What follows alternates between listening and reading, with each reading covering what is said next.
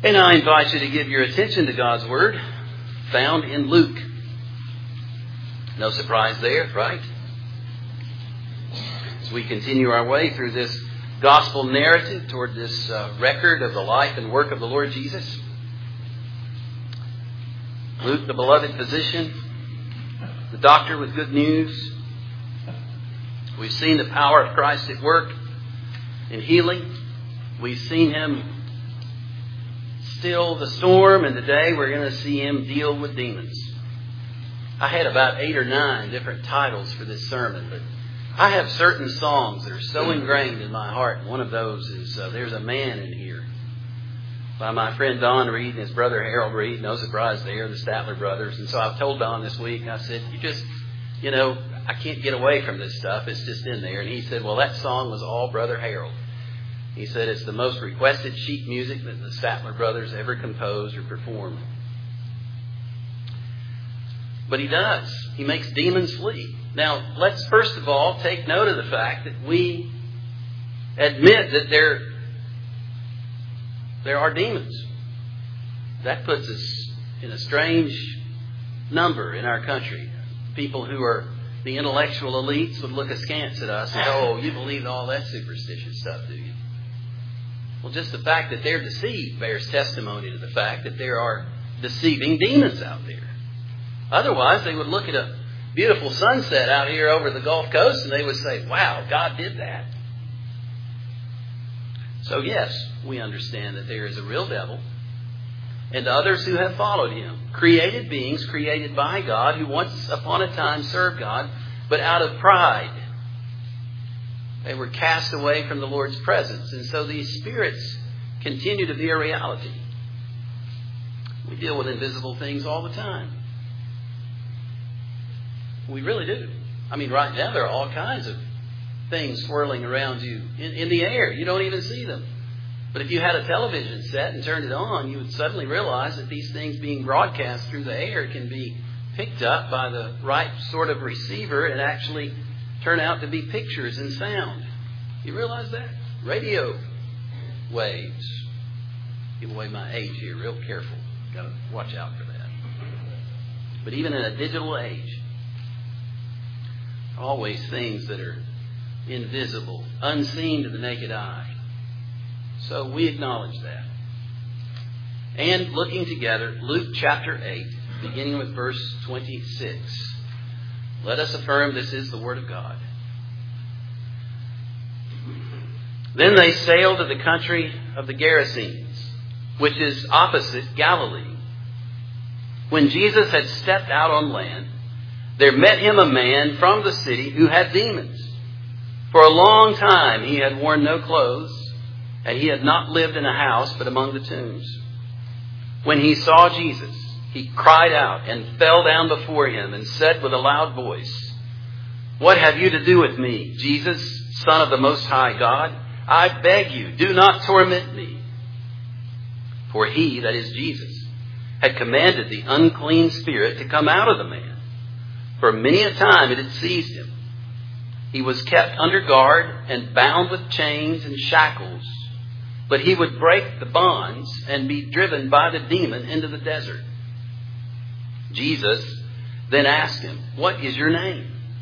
And he said, Legion, for many demons had entered him. And they begged him not to command them to depart into the abyss.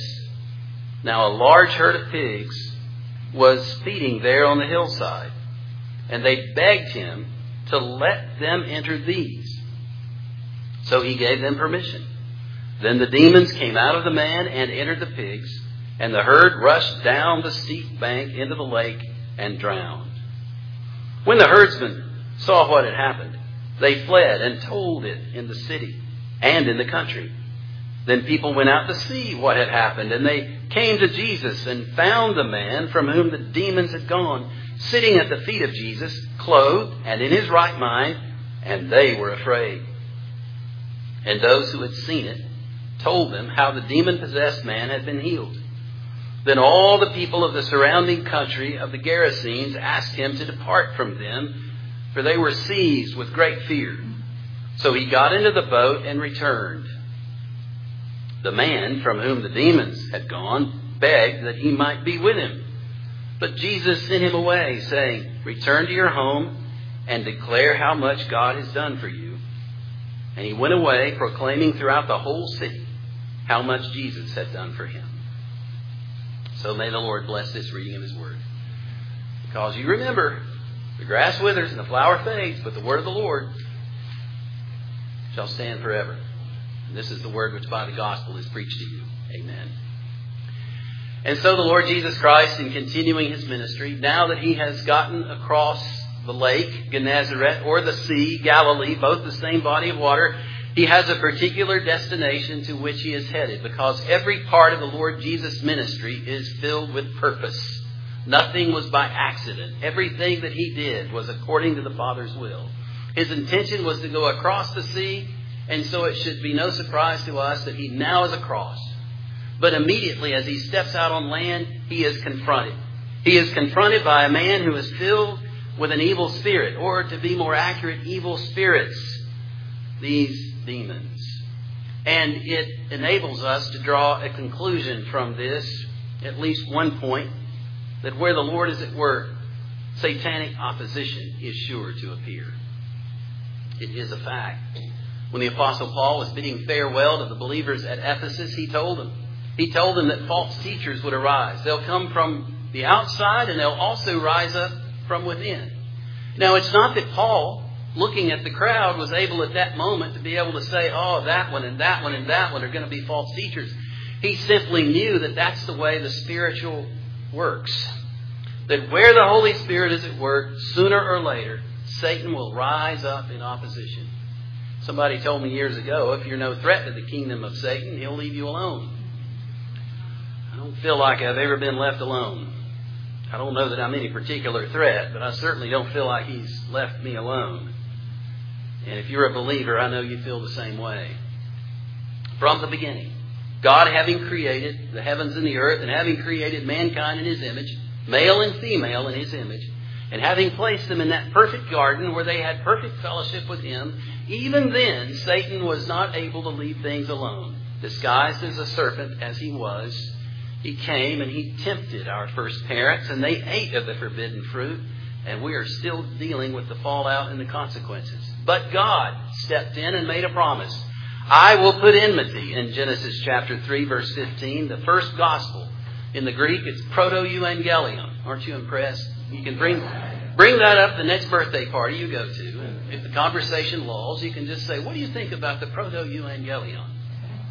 and they'll probably sidle away from you and start talking to somebody else. But still, it is a wonderful thing. It is the first gospel. The first place that we have good news concerning the coming of one who will rescue. I will put enmity between you and the woman. That is between the serpent, Satan, and the woman that was tempted, and between your offspring and her offspring, or your seed and her seed, literally.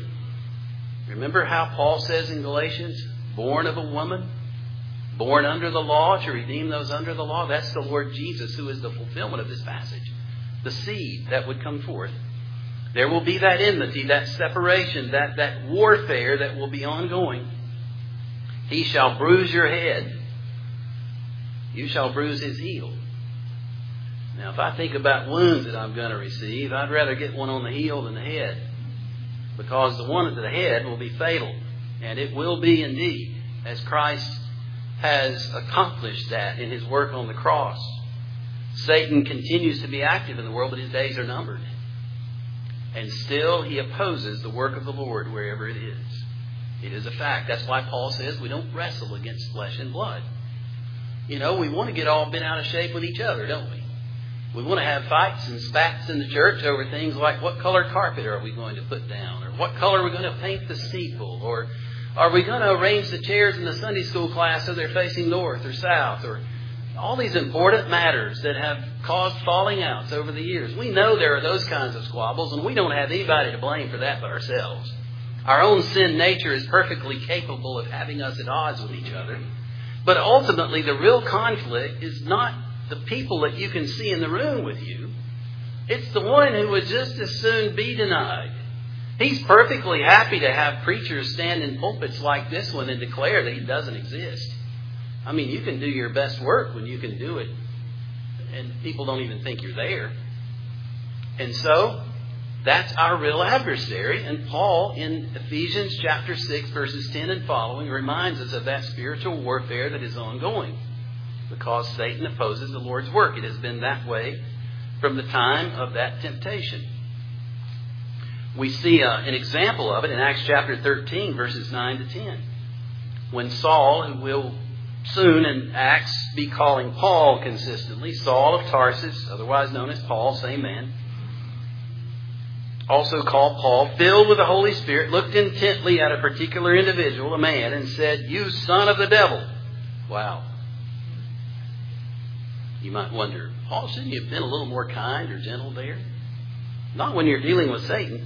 Remember how Jesus said to Peter once upon a time, Get thee behind me, Satan.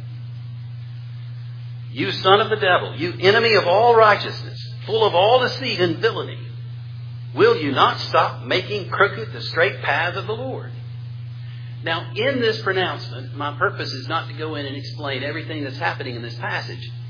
But what you get is a good character reference on Satan. What all is he up to? Look at that.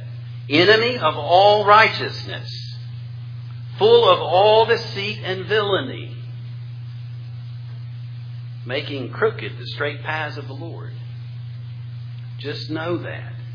And know that this same one who does that is the one who is capable of disguising himself as an angel of light. Things that might appear to be good people claiming to be good in his name, yet acting and teaching contrary to the Word of God. Steve Brown, radio preacher from uh, going back years. I like him because of his hairstyle. And, uh, but he's got a real deep voice. You know, he talks real deep. Anybody here heard Steve Brown? I asked him one time, I said, How do you get a voice like that? He said, Oh, by smoking a pack a day for about 20 years. And I decided I didn't care to get it that way. But he has a saying every once in a while when he talks about some particular thing, he'll characterize it by saying, and it comes out of the pit of hell and it smells like smoke. Christian, you need to have discernment. When you hear falsehood, when you hear people saying things that are absolutely contrary to the Word of God, you know, our tendency is to think, well, you know, maybe they've studied that passage and they realize something. Listen, if they're saying something that is contrary to the Word of God, it's wrong. I don't know how else to say it. And it's Satan doing the deceiving and leading people to do that.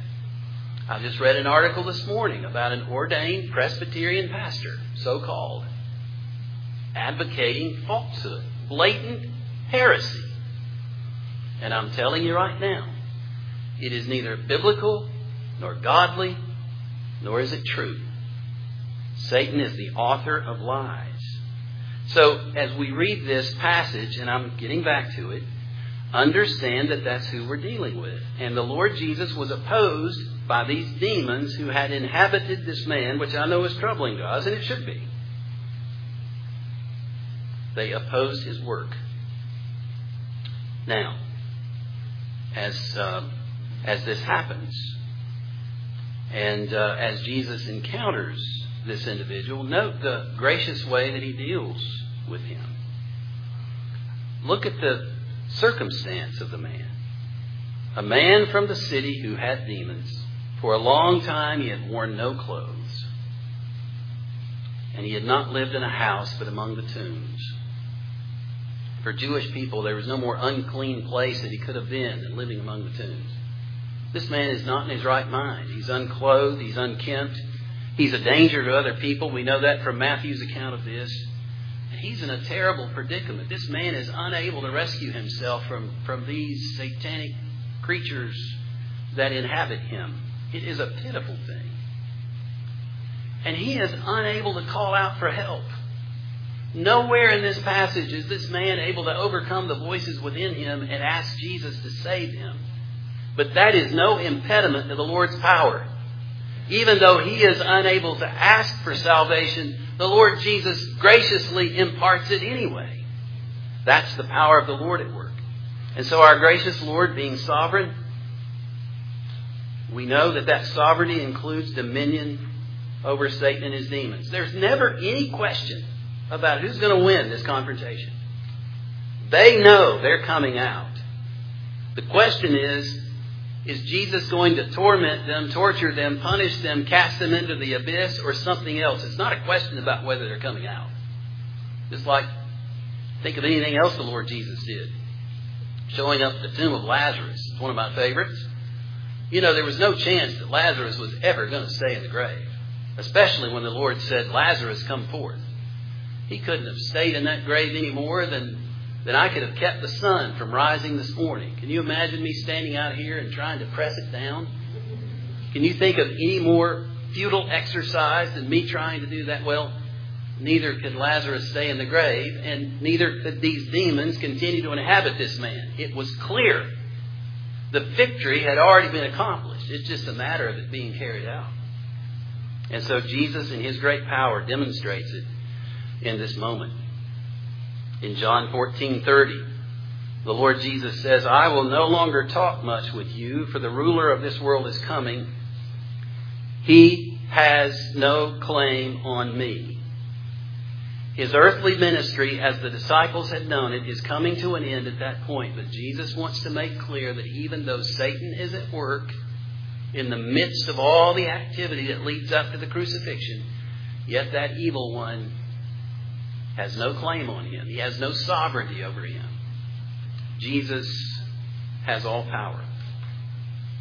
Augustine of Hippo, otherwise known as St. Augustine, said the whole world, therefore, from the highest heavens to the lowest earth, is subject to the Creator, not to the deserter, to the Redeemer, not to the destroyer, to the deliverer, not to the enslaver, to the teacher, not to the deceiver. Isn't that good news? We see evil at work in the world, and yet we know the one who is sovereign over it all. And so, as this interaction takes place, we see it in that way that Jesus is absolutely sovereign and the outcome is never in doubt. And notice that the demons are able to confess something that most of the world refuses to acknowledge. What have you to do with me, Jesus, Son of the Most High God? Suddenly, he's confessing what the great religious leaders of that day were incapable of acknowledging. He has a knowledge that exceeds even that of the disciples. So note this, this is a sub point. You can have good head knowledge of the things of God and yet still be lost. James says, You believe in God? You do well. The demons also believe and they tremble. It's not enough to know about the Lord Jesus, even to be able to identify Him. It matters whether or not you actually have a relationship with Him, whether you have yielded self and trusted in Him. They have a good theology, and yet they're demons. So don't torment me, as He already had commanded them to come out. Remember, it's just a matter. He's in the process of casting them out. They're coming out. This poor man, bound, shackled, would even break chains, be driven into the desert. It's a pitiful, pitiful picture. So Jesus compassionately asks, What's your name? And he's not asking the demons, he's asking the man, What is your name? But the demons answer, and this is the most troubling part Legion. Now, Legion literally means it's a, it's a Roman grouping of soldiers numbering about 6,000. Now, nobody believes that there were literally 6,000 demons, but there certainly are a large number. Perhaps 2,000 given the number of swine that meet their destruction. But a number of them. And it's a curiosity about the way the Lord Jesus deals with these demons at this point in begging Him not to send them to the abyss, to hell, literally. And so the Lord Jesus cast them into the swine. You see, the one who has all authority abounds in mercy. The time has not yet come. These demons will meet with the final judgment. But in the meantime, in mercy, he rids the man of his inhabitants, casting them into the swine. And so he acts. We see that in verse 28. When he saw Jesus, he cried out, he fell down. What have you to do with me? We see in Psalm 145, verse 8, the Lord is gracious and merciful, slow to anger, and abounding in steadfast love. We've all have encountered people who have authority, and some people have a little more authority than they're able to handle. You know, they're in charge and they want everybody to know it. And they're not particularly compassionate with the people that they're in charge of leading. We've all met with that kind of poor leadership.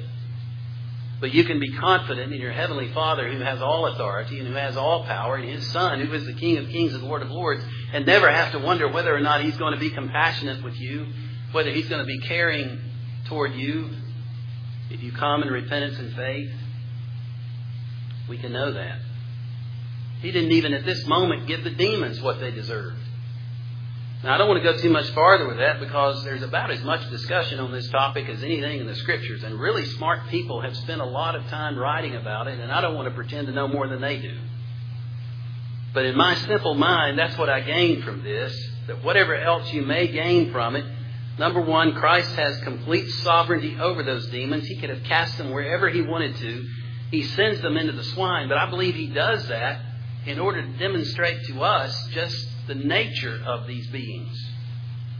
We'll get to that in a moment.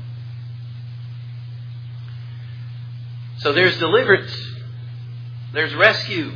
He gave them permission to go into the swine. They come out of the man, they enter the pigs, and the herd rushed down the steep bank into the lake and drowned. It is interesting to me that in this time, in this culture, we're seeing a resurgence of Satan worship. We even have people who are chaplains in our military and filling official positions, even praying to open governmental meetings, who claim to be worshippers of Satan. Isn't that extraordinary? Founders of our nation would be, I won't say turning in their graves, but uh, they would be astounded that we have uh, carried things to that extent. But make no mistake, Satan's intent is to destroy. He's not out to make life more difficult for people, he's out to kill you. Peter says he's like a lion that's going about seeking someone to devour. Now, you know, you can talk about how cats like to play with things, you know. We've all seen cats do that. That's not what Satan does. He is out to destroy. So, whoever you are, whatever your thought may be with regard to the subject, Satan has no thought of making life easier for you. His only intent is to destroy and kill, and he will deceive and use any means to get you to that point. That's why we need the Lord Jesus. If you have Christ in your life, if you're trusting in Him, the Holy Spirit inhabits you, and you don't need to worry about whether or not you can be demon possessed. You cannot be possessed by a demon if you're inhabited by the Holy Spirit. Now, can you be oppressed? Can those fiery darts be hurled at you? Of course.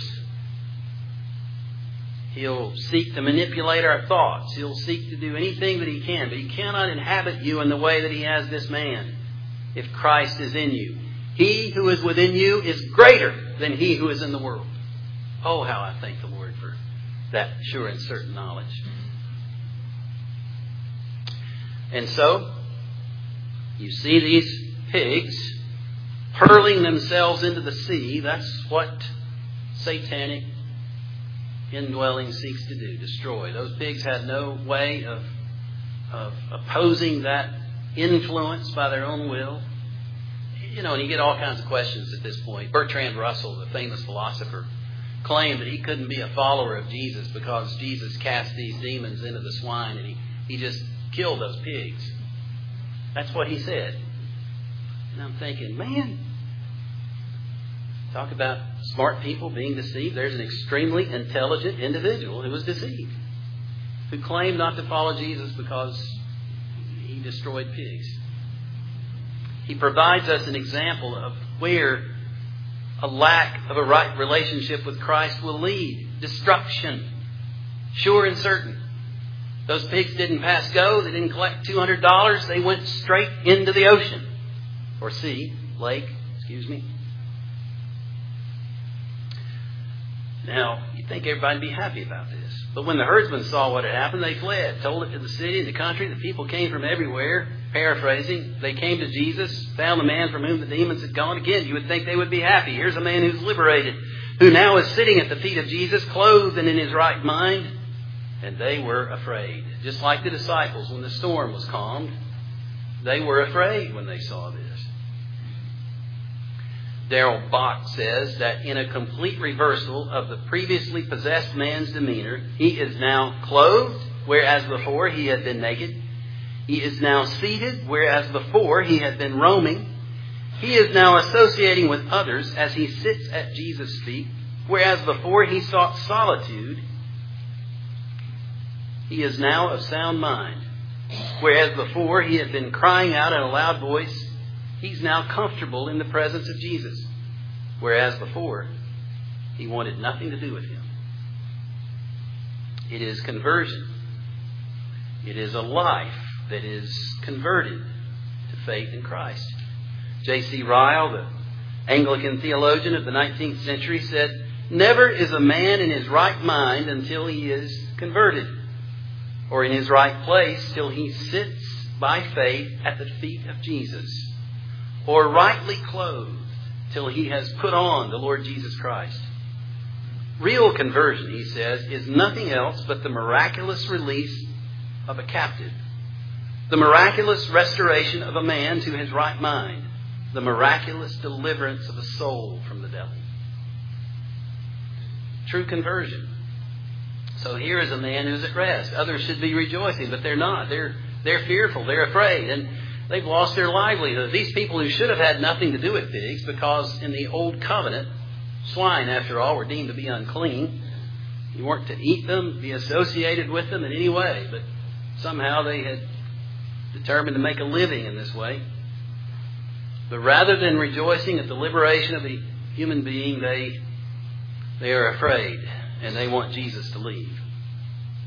John Oxenham, who was actually William Arthur Dunkerley. I've read this man's poetry before. It wasn't until this last week that I knew that Oxenham was a pen name. But in one of his famous poems called Gadara, AD 31, he says and summarizes what happens in this instance when the people see Jesus, the swine destroyed, the man delivered. Rabbi, be gone. Thy powers bring loss to us and ours. Our ways are not as thine. Thou lovest men, we swine. Oh, get you hence, omnipotence, and take this fool of thine. His soul, what care we for his soul? What good to us that thou hast made him whole, since we have lost our swine? Is that not a commentary? Not just for AD, whatever year it may actually have been, 31 or otherwise, but our own time as well. Well, what of this man? For all of those who didn't get it, the man who was rescued, he certainly got it, and he didn't want to leave the presence of the Lord. And we see that the primary task of missions, because this, after all, is a passage which proclaims to us the glorious opportunity of missions, that that primary task is simply telling the world what Jesus has done as much as he wanted to stay with Jesus. Jesus said, Return to your home and declare how much God has done for you. And he went away, proclaiming throughout the whole city how much Jesus had done for him. Now, first of all, notice here's an equation God equals Jesus. Tell them what God has done. Luke tells us that he told them what Jesus had done. There's no distinction in those two names. What Christ has accomplished is what God has accomplished through his beloved Son. Jesus is God. It is an affirmation of triune doctrine. And we read in Acts 1 8, do we not? Where Jesus himself said, But you will receive power when the Holy Spirit has come upon you. For what purpose? For what purpose? Is it to impress the world? Is it to show others just what kind of a great guy I am? No. The Holy Spirit will come upon you, and you will be my witnesses in Jerusalem and in all Judea and Samaria and to the end of the earth. That's what we do. In living the life of a follower of Christ, we are going everywhere telling everybody about Christ with words and actions. But we can only do that by the power of the Holy Spirit. Yes, there are spiritual forces in opposition to us. But remember what I said earlier from Scripture.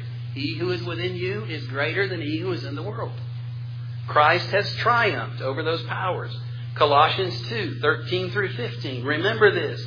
And you, here's the bad news, who were dead in your trespasses and the uncircumcision of your flesh. Not very flattering, is it? Here's the good news. God made you alive together with Him, having forgiven us all our trespasses by canceling the record of debt that stood against us with its legal demands. This He set aside, nailing it to the cross. Nailed to the cross, and I bear it no more. Praise the Lord. Praise the Lord, O my soul. How many times have I heard, It is well with my soul, sung by Christians? And it's like when we get to that particular verse, everybody in the room feels it. You can just feel the energy of the song increase with an intensity as we all who have come to an understanding of what forgiveness means and how the Lord Jesus has taken our sin debt and it's been nailed to the cross. It's almost like people want to take out a hammer and say, nailed to the cross and I bear it no more. Just wanted to make sure you're awake before you go to lunch this afternoon. It's a glorious thought. But that's not all. Paul goes on to say in Colossians chapter 2 verse 15, he disarmed the rulers and authorities and put them to open shame by triumphing over them in him.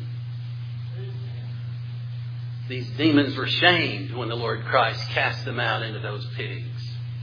But that's nothing compared to what he did on the cross. Oh, it appeared that Satan had won. It looked as if the whole demonic host were triumphant over the Son of God, but exactly the opposite is true. For when the Son of God breathed his last, I'm telling you here and now, Satan's days were numbered. And all of those who followed him, their days too are numbered. And it's only a matter of time before the ultimate triumph comes, where Satan and his demonic host are cast into that abyss and sin and evil will be no more. I know that's the answer. Whether it's abortion, child sex trafficking, whether it's the wholesale killing, stealing, ravaging that we see, do we not realize more and more that we have no human devised program whatsoever that can rescue us from this dilemma? but Jesus himself has paid the debt. Again, I think of the song. Then came the morning. Darkness pervaded the whole earth. When Christ breathed his last and said, Paid in full, it is finished. And Father, into my into thy hands I commend my spirit. And they placed him in a cold, dark tomb. But morning dawned and the risen, living Son of God strode forth. And his power over death, the devil, and hell itself has been made manifest. And you and I are a testimony to as many as believe in him and are called the children of God. We too have that same victory. And we too have been rescued. And we too have the privilege of telling the world what God has done. How could we do anything else? The world needs good news. And Jesus is that news. He is the gospel. He is the way, the truth, and the life. No one comes to the Father except by Him. Because no one can do what Jesus has done. May God bless us to know Him. And may God bless you to know that in him you have triumphed over evil. Even death, even that last enemy is destroyed. What's left? If you take away the evil and wickedness of the demonic host and even death itself, what else is left? Everlasting life with Christ our Savior. Bless his name. Let's pray. Father in heaven, grant to us, O Lord, we pray an understanding that we could not attain unto in and of ourselves. Our natural minds are simply incapable of discerning this truth. But we pray for that enlightenment that the Holy Spirit grants. The same Spirit that gives us power to be witnesses. Oh, Father, may you hear us as we pray and as we ask you to continue to work in this world, rescuing people from sin and death who are not even now asking to be rescued, but are held under the dominion of darkness. Oh, Father, cause the light to shine, even in the darkest of places, and continue to perform the rescue, even as you use instruments, imperfect and flawed as we are, to accomplish that purpose, that through us the world may know the story of Jesus and his love. For it is in the name of Jesus we pray. Amen. All right, George Kilpatrick, you knew we were going to get to this. Our final hymn, I love to tell the story. Now, Debbie, I want you to play this with a tempo of joy because we want to sing it with joy. And let's stand together as we do it. I'd love to tell the story.